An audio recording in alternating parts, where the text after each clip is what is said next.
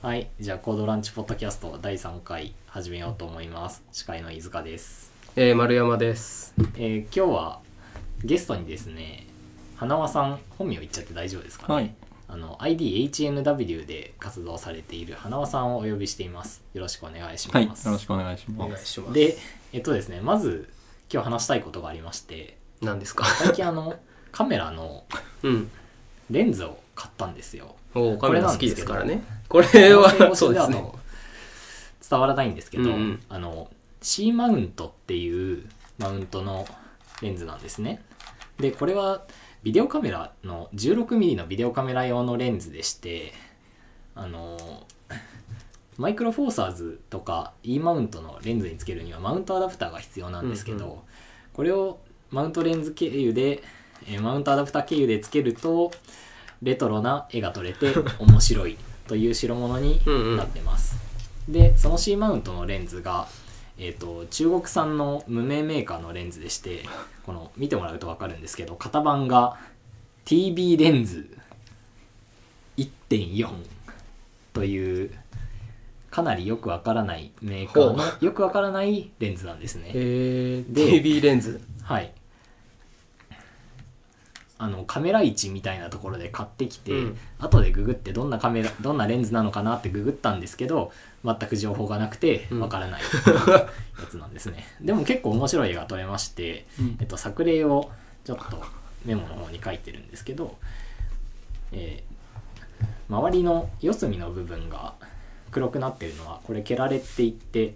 映像素子が 16mm よりもマイクロフォーサーズの方が大きいので光が当たる部分が中心部分に寄っていて周りの部分がボケてて光が当たらない部分が黒くなってるっていうこういう面白い絵がうんうん。撮れます、なんか懐かしい感じのそうですね。写り。なので楽しかった。話をしたかったです。いくらで買ったんですか？これ値段がですね3500円でした。安いレンズ。買ったんですけど値段とかどこにも出てないんで本当の値段がいくらなのかっていうのはちょっとよくわからないし定価もわかんないですメーカーのサイトもない。メーカーのサイト。トもないですね面白レンズ買ったと。はいこれマウントはいくらなんですか？マウンターはえっ、と1200円とかですおねお ちょっと。カメラものにしては結構安いですよねこれちゃんとアルミで作られててしっかりしてるんですけどへへえ。え。これもまあメーカーよくわかんないですすごい。もう4000円ちょっとで楽しめたと。はい。カメラにカメラにしては安いそうですね。ですね話を聞いていただいてありがとう。ございましたはい。じゃあはい。はい。本題に入ってですね、今日あのせっかくゲストに花輪さんが来ていただいているので花輪さんのことをいろいろと知りたいなと思うんですけど。知りたい。まず花輪さんといえばあのブログが結構有名ですよね。何回か炎上しているのも見てたりするんですけど。まあ、炎上。一番古い炎上は多分若い人は知らないんじゃないかとあ思うんですけど。そうなんですね。多分じゃあそれ知らないあです炎上してそうるんだなんですね。ちなみにブログは何ていうタイトルのブログですかね？ブログは HNW の日記っていう HNW の日記。名前で、はい。なるほど。ありがとうございます。で、えー、と記事の中でですねこれかなり記事の量あると思うんですけど200本ぐらいあるんですかね？そうですね。でそのうちの35本ぐらいが不動小数点数の関係の話だということでそうですね。不動小数点数はかなり好き好きな話ですか？題ですね。なるほどわかりましたなんか他に、えー、とこういうことをやってるとかってあるんですか？うーん。特技的なそうですね特技っていう感じかは分かんないですけど PHP 本体のバグを割と結構見つけてバグレポ出してる。日本人にしてはぼちぼち多い方かなと思います、あ、あとはそうですね。正規表現ネタも正規表現と文字コードみたいなそのどの会社にも一人ぐらいはその辺むっちゃ詳しい人いるよねみたいなポジションをとりあえず僕前職ではそんな感じのポジションだったのもあって、まあ何でも聞いてみたいな感じではありましたえっと去年の PHP カンファレンスで OP キャッシュの話されてましたっけ？はいはいはい。なるほど。そういう感じのも好きなんですね。まあそうですね。ちょっと調べた。うん。まあそうですね。だから PHP は仕事でずっとか絡んではいるんだけどどちらかというと PHP 本体の C のコソースコードを見たりが結構好きですかね。なるほど。何年 PHP やってるんですか？もう10年ぐらいですかね。10年前って PHP なななんですか？1とか2とかそういう話なんですか？僕最初に触った時は PHP3 の最後ぐらいだったかな。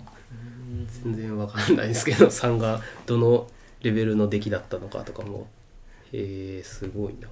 花輪さんのスライドをですね見てるとよく自己紹介で「カレーとバグが大好物」って書いてあるじゃないですか。そうですね。あれが結構好きなんですけどはいはい。だいぶカレー好きなんですね。カレーも好きですね。もう週うっかりすると週7日全部カレーぐらいありますね。それすごいですね。なんか毎日カレー食べてるの見ますもんね会社でも。まあ僕の中ではあの昨日のカレーと今日のカレーは違うカレおー。同じカレーでもいいんですか？同じカレーは許されないでも美味しければ許します、ね、まあでも大抵違うカレー食ってます。最近ヒットしたカレー屋さんとかあるんですか？最近ヒットああなんかい今まで食わず嫌いだったあのミッドタウンのデリー。デリー自体は有名店なんですけど、うん。ミッドタウンに東京ミッドタウンの。そうですね、うんちっこいスタンド店があってそこ意外としょぼい見た目の割にうまいみたいな。うんなるほど。ありがとうございます。はい。で花輪さんブログで不動小数点の話をいっぱい書かれてると思うんですけどはい。多分不動小数点数というものがどういうのなのか知らない人も多いと思うんではい。ちょっとどういうものなのか教えてほしいんですけど。うんうんうん。なんか整数 整数は簡単な感じがするんだけどなんか小数点ってフロートとかダブルってあるしそもそも有効桁数がとかっていう話もあるしなんか難しそうだなと思ってそんなに分かってないんですけどそこら辺ちょっと教えてほしいなと。そうですね。まずは不動小数点数規格があるよっていう話からしますかね。うん。なんか IEEE754 っていう、えーまあ国際規格っていうんですかね、うんがあってそこであの不動小数点数32ビットの不動小数点数フロートってやつですね。は、えーこういうビットパターンなんかうん。こういう風な値のは範囲の値を定義できできてるよ。64ビットのダブルってやつはえっとこういうなんだろう。どこのビットをどこまでどう使うかみたいなのがもう企画として決まってるっていう感じですかね。それは誰が意識してその実 IEEE754 の仕様を見てそういう実装をするんですか？言語基本的には CPU 作る人ですね。言語の人から見るともうあの CPU で不動小数点数レジスターみたいなのがあるのでうんうんうん。そこに適切に値セットしてあの掛け算しろとか言うだけなので言語の人から見るともう仕組みはもちろん知ってなきゃいけないけど、うんうん細い話は CPU 任せっていう感じにはなると思いますじゃあ今世の中に出回ってるそのインテルとか AMD の CPU は基本全部それに乗っ取ってるっていう話。うんうんうん。それはちなみにモバイルとかも一緒なんですか？そうですね。じゃあもう完全に全部一緒なんですね。全 CPU が実装しててくれるから、まあ、あの C 言語で不動小数点数演算のプログラム書いたらどのアーキテクチャに持ってっても同じように動くよ、っていう仕組みですね。うんうんうんうん IEEE754 はその制定された30年ぐらい前からずっと基本的にはビット数とかも64ビットダブルとかは変わってないんですよそうですね。なんか計算機の性能がどんどん向上して CPU も強化されていけば、その扱えるダブルだったらそのダブルダブルみたいなものが扱えるようになっていくようにその規格自体が変わっていくものなのかなっていう疑問もあるんですけどそこはダブルは64ビットっていうのは変える必要はなくてずっとそのまんまっていう状況が続いていくんですね。まあ、ダブル自体のサイズがある時ふっと変わったらまたなんだろう不動小数点数のライブラリーとかが困っちゃうと思うので、うんとはいえ、えっと、僕もあんまり正確に把握してないんですけど IEEE754 で、えっと、80ビットの、えっと、不動小数点数とあと128ビットの不動小数点数も一応定義はされてると思うんですけど、それを CPU で実装してるやつがいるのかって僕分かってないですね、それその64ビットで多分まあ精度があるんだと思うんですけどその大きな値とか細すごい細かい値を使いたい場合にもう現状64ビットで間に合ってるんですか？間に合ってるから他のそのさらに多いビット数のはないっていう話なんですかね。と間に合ってない人用なんああ。かすっげえ数値計算したい人は、えっと、そのダブルの、えっと、値を使って、うん。えっと、なんだろう、さらにもっと精度の高い値を、えっと、扱えるような手法っていうのはもう確立されてるので、そういうもの使ってるんじゃないかなとは思います。じゃあそれは言語設計者とかライブラリを作る人がそっちはそうです頑張るってね。いう話ですねまあ、かどっかから拾ってきたライブラリがすでに実装されてて、助かるわ、みたいな感じで使うのかもしれないですけども。じゃあ現状はそういう手法があるから別になんか宇宙の計算とかなんだろう科学技術的な計算で困ってたりはしないって話まあ、なんですかね。学技術計算は大抵ダブルでなんとかなってんじゃないですかあね。へー。暗号分野とかだと結構不動小数点数の誤差がっていう話は聞いたりしますね。うん。でその精度を拡張するライブラリを使って実装してみたいな話はしてその不動小数点数の桁数で丸め誤差が起こっちゃって脆弱性が発見されるみたいなのもほー割と聞いたことはうんあ話にはですけどうん論文までは読んだりしてないんですけど聞いたことはありますね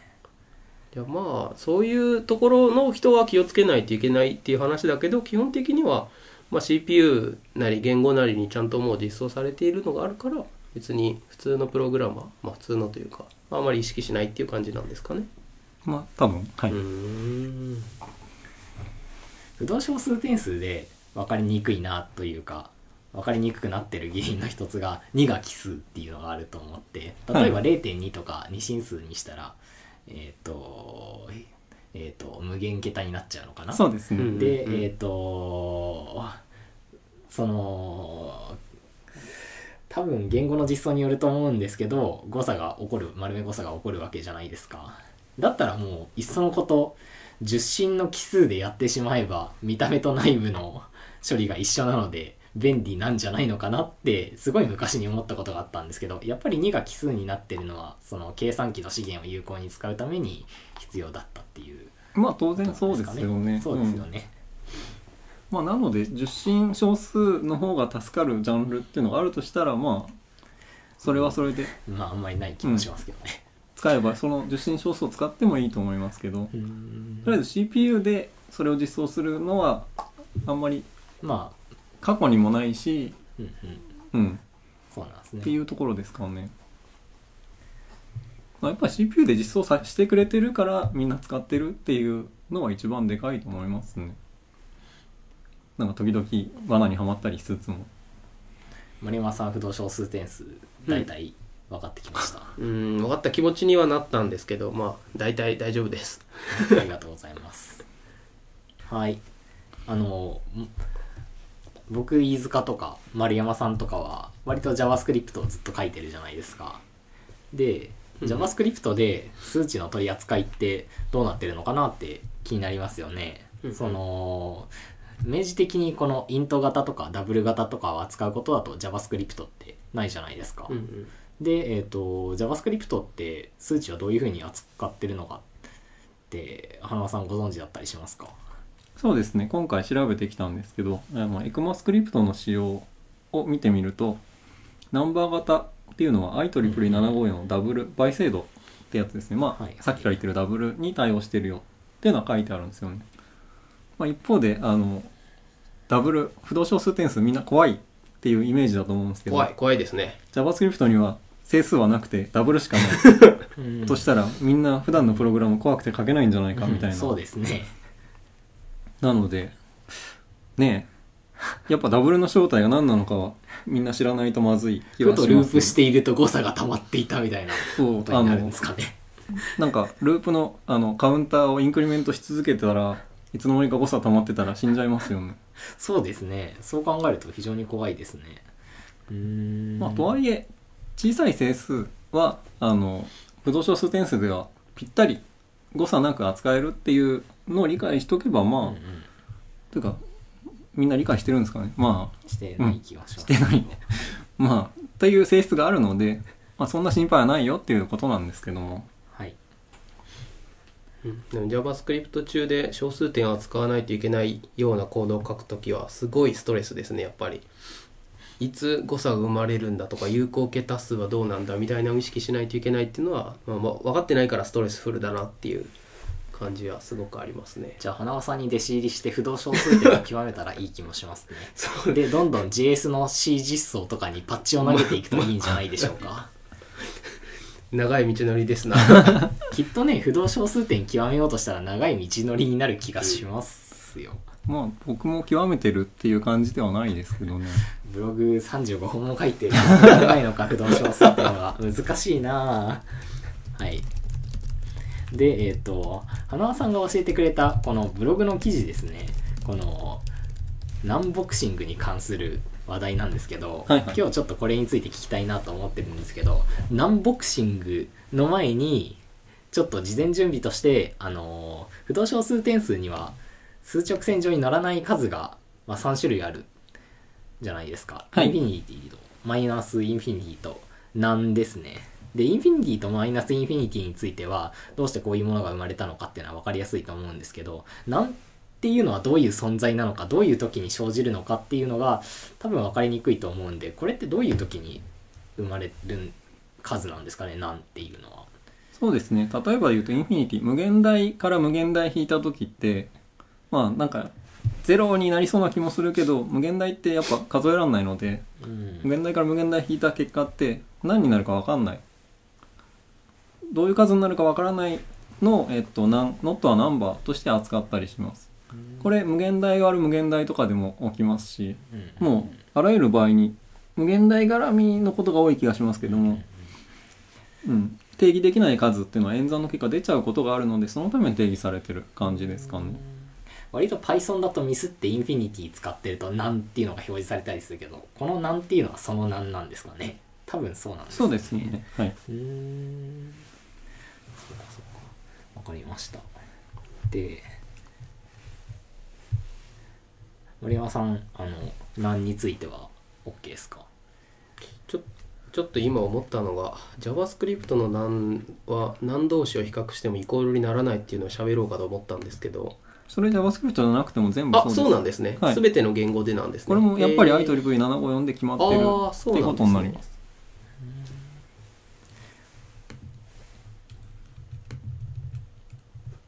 そうですね。何は何を含め何と比較してもイコールにならない数ですね、うんうんうん。だからこれ自体が何かどうかっていうのを確かめる専用の関数みたいなのがあったりしますね。へえイズダンみたいなですか？そうそうっすねまさしくマスドットイズナンに入れると値が何かどうか分かるそうなんですね。であのナンボクシングの話に入ってそうです大丈夫ですかねナンボクシング。でナンボクシングってどういうものなのかざっくり教えてもらっていいですか？多分ほとんどの人知らないと思うんで。そうですね。ナンボクシング自体はなんか C 言語のコード書く上でのテクニックって言っていいと思うんですけども、うんえっ、と JavaScript と何の関係があるかっていうとその JavaScript の、えっと処理系、えっと JavaScript Core って WebKit のエンジンの名前だと思うんですけど、とあと、えっと、スパイダーモンキーモジュラのエンジンですね、この2つでそのナンボクシングっていうテクニックが使われてるっていうのはまあ、JavaScript ちょっと身近かなという話題なんですけど、JavaScript 固有の技術っていう感じなんなんですかね。このえっと概要を見た感じだとそう JavaScript 以外の言語でも普通に使えそうな技術そうですね。もう一つルアージットでも実装されてるものではあるんですけど、うん。あそうするとモバイルでなんだろうメモリの容量とかに制限がある場合に使えるというかうーんなんだろう効果があることなんですかね。いややっぱり動的言語一般で、うんあえっとね。動的片付け言語一般で有利になるような内容だと思いますしあの Ruby の松本さんもなんかいずれ Ruby にも実装したいみたいなことをなんかツイッターでつぶやいてたりはしますね。じゃあ現状実装してるのを JavaScript Core、スパイダーモンキー、ルアジットあたりが有名とこそろでうですね。他の例えば Python、Ruby 今で出ましたけどあたりは別に入ってはいないってことなんですか？今現状入ってない認識ですね、えー。うんでナンボクシングってどういうものなんですか？あそうですね。えっと結局あのその動的片付け言語に限って言うとあの動的片付け言語で変数の値を実違うな。言語の変数の値をやっぱ C で実現しなきゃいけない。C 言語上で実現するときに、動的片付け言語って実行時まで型が確定できないのであの変数の値と変数の型のペアを、えーっと C 言語上で実装しなきゃいけない。なんですけど、えっと、まあ、例えば JavaScript みたいにダブルを実装しなきゃいけないとなると、まあ、ダブルで64ビット消費した上に、えっと、変数型が何であるか。これが、えっと、まあ、不動小数なのか、ナンバー、JavaScript の場合であればナンナンバー型なのか、ブリアンなのかね。あとはストリングなのかとかをうんうん。型を、型の情報とセットをペアで定義しなきゃいけなくて、うんうん。この2つを定義するというか、この2つをデータとして持ち回すとなると、64ビットに絶対収まらない。変数の値だけで64ビット使っちゃってるから、うんうん変数型の情報もセットで扱うとなると、64ビットに収まらなくて、これがさらにややこしくて、CPU の都合でメモリのアライメントっていう概念があるんですけど、っうんうん。ていう話で、えっと、64ビット超えると、その次、どんだけ節約しようと思っても CPU 上で128ビットうん使っちゃうっていう性質があるので、なんかほんのちょっとはみ出してるだけ、ほんのちょっと情報量としては65、6ビットぐらいなんじゃないかなと思うんだけども、それが128ビット使っちゃってすごいもったいないよねと。これなんとか節約できないかっていうのがナンボクシングっていうテクニックで、これ、さっきから出てくるなんっていうのはどこに出てくるかっていうと、なんっていうのが、その IEEE750 の規格だと、あの、まあ、2の53乗パターンぐらい全部なんなんだけど、CPU の、えっと、演算として出てくる難は1パターンしかないっていう性質があって、この普段の演自然に演算している限り自分では出現しない難の空いてる場所を使ってここに他の方の情報を押し込んじゃおうっていうテクニックがあるんですね。こういう、なんというか、ある意味変態的なことを僕らの身近なブラウザの中で行われてるってのはちょっと面白いかなと思うんですよね。そうですねこれは面白いですねさっきちょっと一瞬頭が飛んだんですけど、はいはい。その、えっと、NAN、はいノットアナンバーと表されているのがかなりのパターンあるっていうのは、それ、なんでそんなにかなりのパターン存在しちゃってるんですか？そのダブルを表すビットのパターンに依存しちゃってるっていう話ですか？まあ、単純に、なんていうか、必要ない、そこ、その、まあ質問の意図としては多分、演算で出てこないものが何だって決まってるっていうのはちょっと不思議な気がするっていうことだと思うんですけど。ああいやなんかそのなんでそのなんが、えっと、たくさんのパターンあるのかな。そのダブルだったら例えば6例えばだから64ビットあってそのうちのあるビットパターンが多分なんだと思うんですけどそれが大量に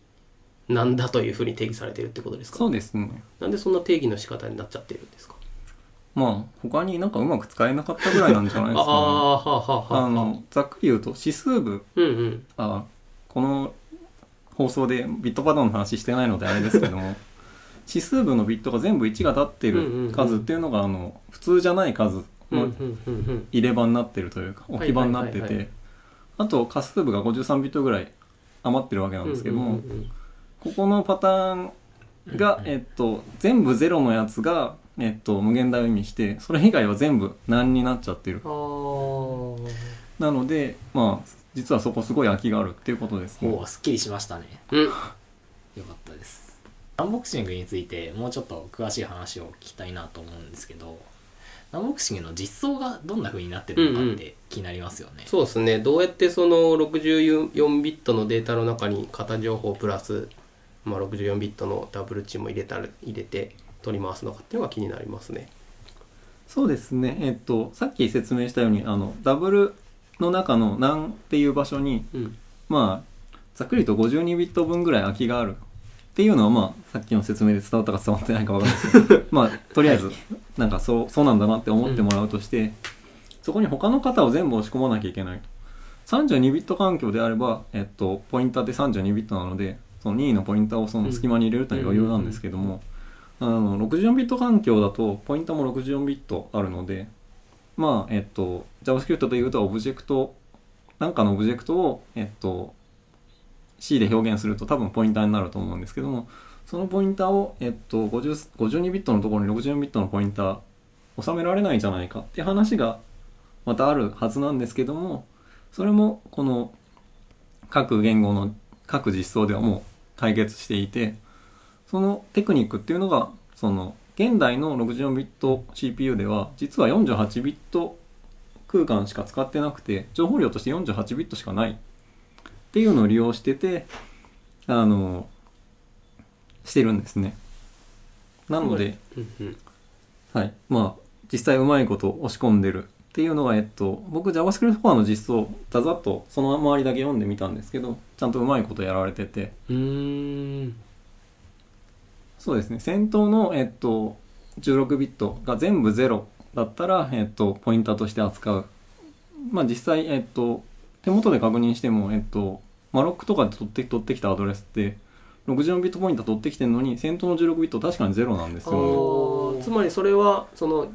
システム的に予約されているというかゼロであることが保証されているみたいな感じなんですかね。っていうことだと思いますね。なので JavaScript、JavaScript コアで言うと、あの、ポインターかどうか判断するのに、そのダブルとん、ダブルと同じ値の領域持ってきて、えっと、先頭の16ビット見て、全部0だったらこれポインターだ、みたいなことやってる。うんうんうん本当はもうちょい細い、細い処理もあるんですけど、そうじゃなかったら不動小数点数っぽいなってことで、ちょっと細工して、ダブルとして取り出すみたいなことしてますね。あれその52ビット余ってるところに他の、えっと、ポインターのアドレスを入れるときに64ビットだと入らないから64ビット中まあ実際使われてるのは48ビットだからいらないところを削って52に収まるようにして入れてるっていう話ですか？いや、えーっとね、削らずに入れちゃってる感じですね。えっと、ポインターはどうやら取ってきた瞬間に先頭の16ビットは全部ゼロなので、はいはいはいはい。ポインターだったらそのまま入れて、うんうん。その代わりその先頭16ビット全部ゼロっていう空間ってダブルとしても正しい値なので、うんうんうんそこを被らないようにするためにダブルの値は、えっと、先頭の16ビットに1を足すみたいなことをやってて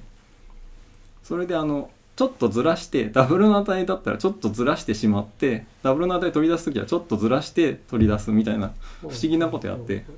うまいこと共存してるって感じですねそのマロックで取ってきた時に64ビットじゃないってことですか？ん？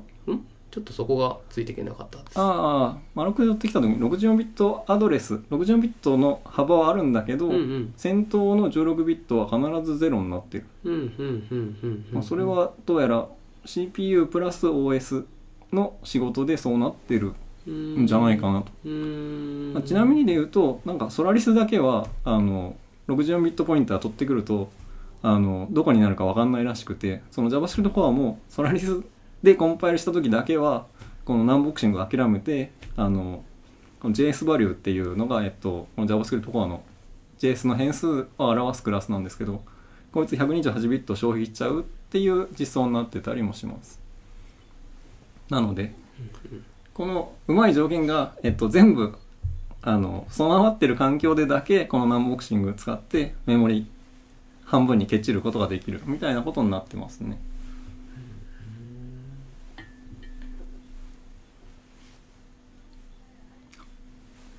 じゃあナンボクシングを実装する時っていうのはその CPU の処理がどういう風になっているのかっていうのも気をつけて書かないといけないってことですか？ソラリスだったらダメ。そうですね。ソラリスというかウルトラスパークですか？だったらダメっていう。あそそうじゃないこともあるのか。OS の影響っていうこともあるんですかね？そうですね。その今の、えっと、CPU の話は、えっと、物理アドレスがどう取られるかの話で、それあの仮想アドレスにする人もの仕事もあるのでなかなかどっちかっていうのは分かんないのか。なので、うん、どっちかが思い通りの共同じゃなかっただけでこのテクニック使えなくなるってことになるかなと思います後で、えー、といくつか参考のブログ記事を貼っておこうと思うので興味のある人は見てきてくださいと。えーでですねまた JS 関連の話になってしまうんですけどあの花輪さんが、えー、と JSC の実装をいくつか読んできて面白いものがあったっていうのでその話を聞きたいなと思うんですけど。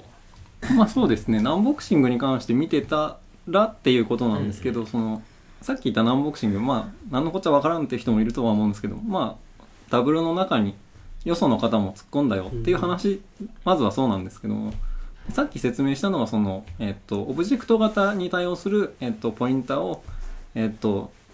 ダブルの一部に突っ込んだよって話がまずあったんですけど、もう一つ僕面白いなと思ったのがあのそのなんで空いてる場所に32ビット整数っていうのも、えっと、JSC、まあ、WebKit では、えっと、格納されていると。えっと、さっきも紹介したように、エクマの仕様としては、えっと、ナンバー型って、あの、ダブルだと。不動小数点数だっていうふうに決まってはいるんですけども、えっと、実装としては32ビット整数を扱うようにできている。まあ、これ、僕の想像なんですけども、あの、ループのカウンターとかをうん同小数点数で、まあ、インクリメントしてたら、やっぱ効率悪いんですね。CPU、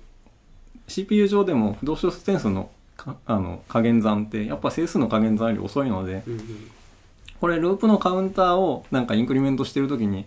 JavaScript 不動小数点数だから遅いんじゃないかみたいなことをもしかして考える人いるかもしれないですけどもまあ仕様であの不動小数だって決まってるっていうのと実装として不動小数として扱うかってやっぱ別問題だと。で実際 WebKit ではあのちゃんと小さい整数っていうのは CPU 上でも整数として扱われてて、なので、 for loop 回すときも安心していいよ、みたいなのがちょっと僕は面白いかなと思ったっていうところですね。その実装だとその、まあ、これが整数なのかダブルなのかっていう判定とかが多分入ってくると思うんですけどその実装を加えてもやっぱり整数はその、まあ、小さい値の場合は整数レジスターなりを使って計算する方がいいっていう感じだからそういう実装が入ってる。んですまあ、そうだと思います。はい。まあ、JavaScript まあ書いてても確かに一番多いのは多分整数演算が多くてで次にオブジェクトの取り回しとかが多くてまあそれ一緒ぐらいかな2つ、うんでダブルの計算ってほとんど、まあ、僕はあまり書かないので。そりゃそうですよ。ね。JS だとあまり書かないですし、気がしますね。ループの整数値が32ビット超えるっていうことそうそうそう。ほとんどないうんですよね、うん、ああそうそう。それで32ビットを超えてしまうとダブル値になっちゃうので多分計算速度が遅くなっちゃうっていうのはあるんですよね。そうです、ただそこに至ることはまあまあなさそう。みたいな。最適化され終わっておるんやな、はいえーとそろそろ時間なのでいいですかね、はい。満足。そうですね。ブログを後で見ます。はい。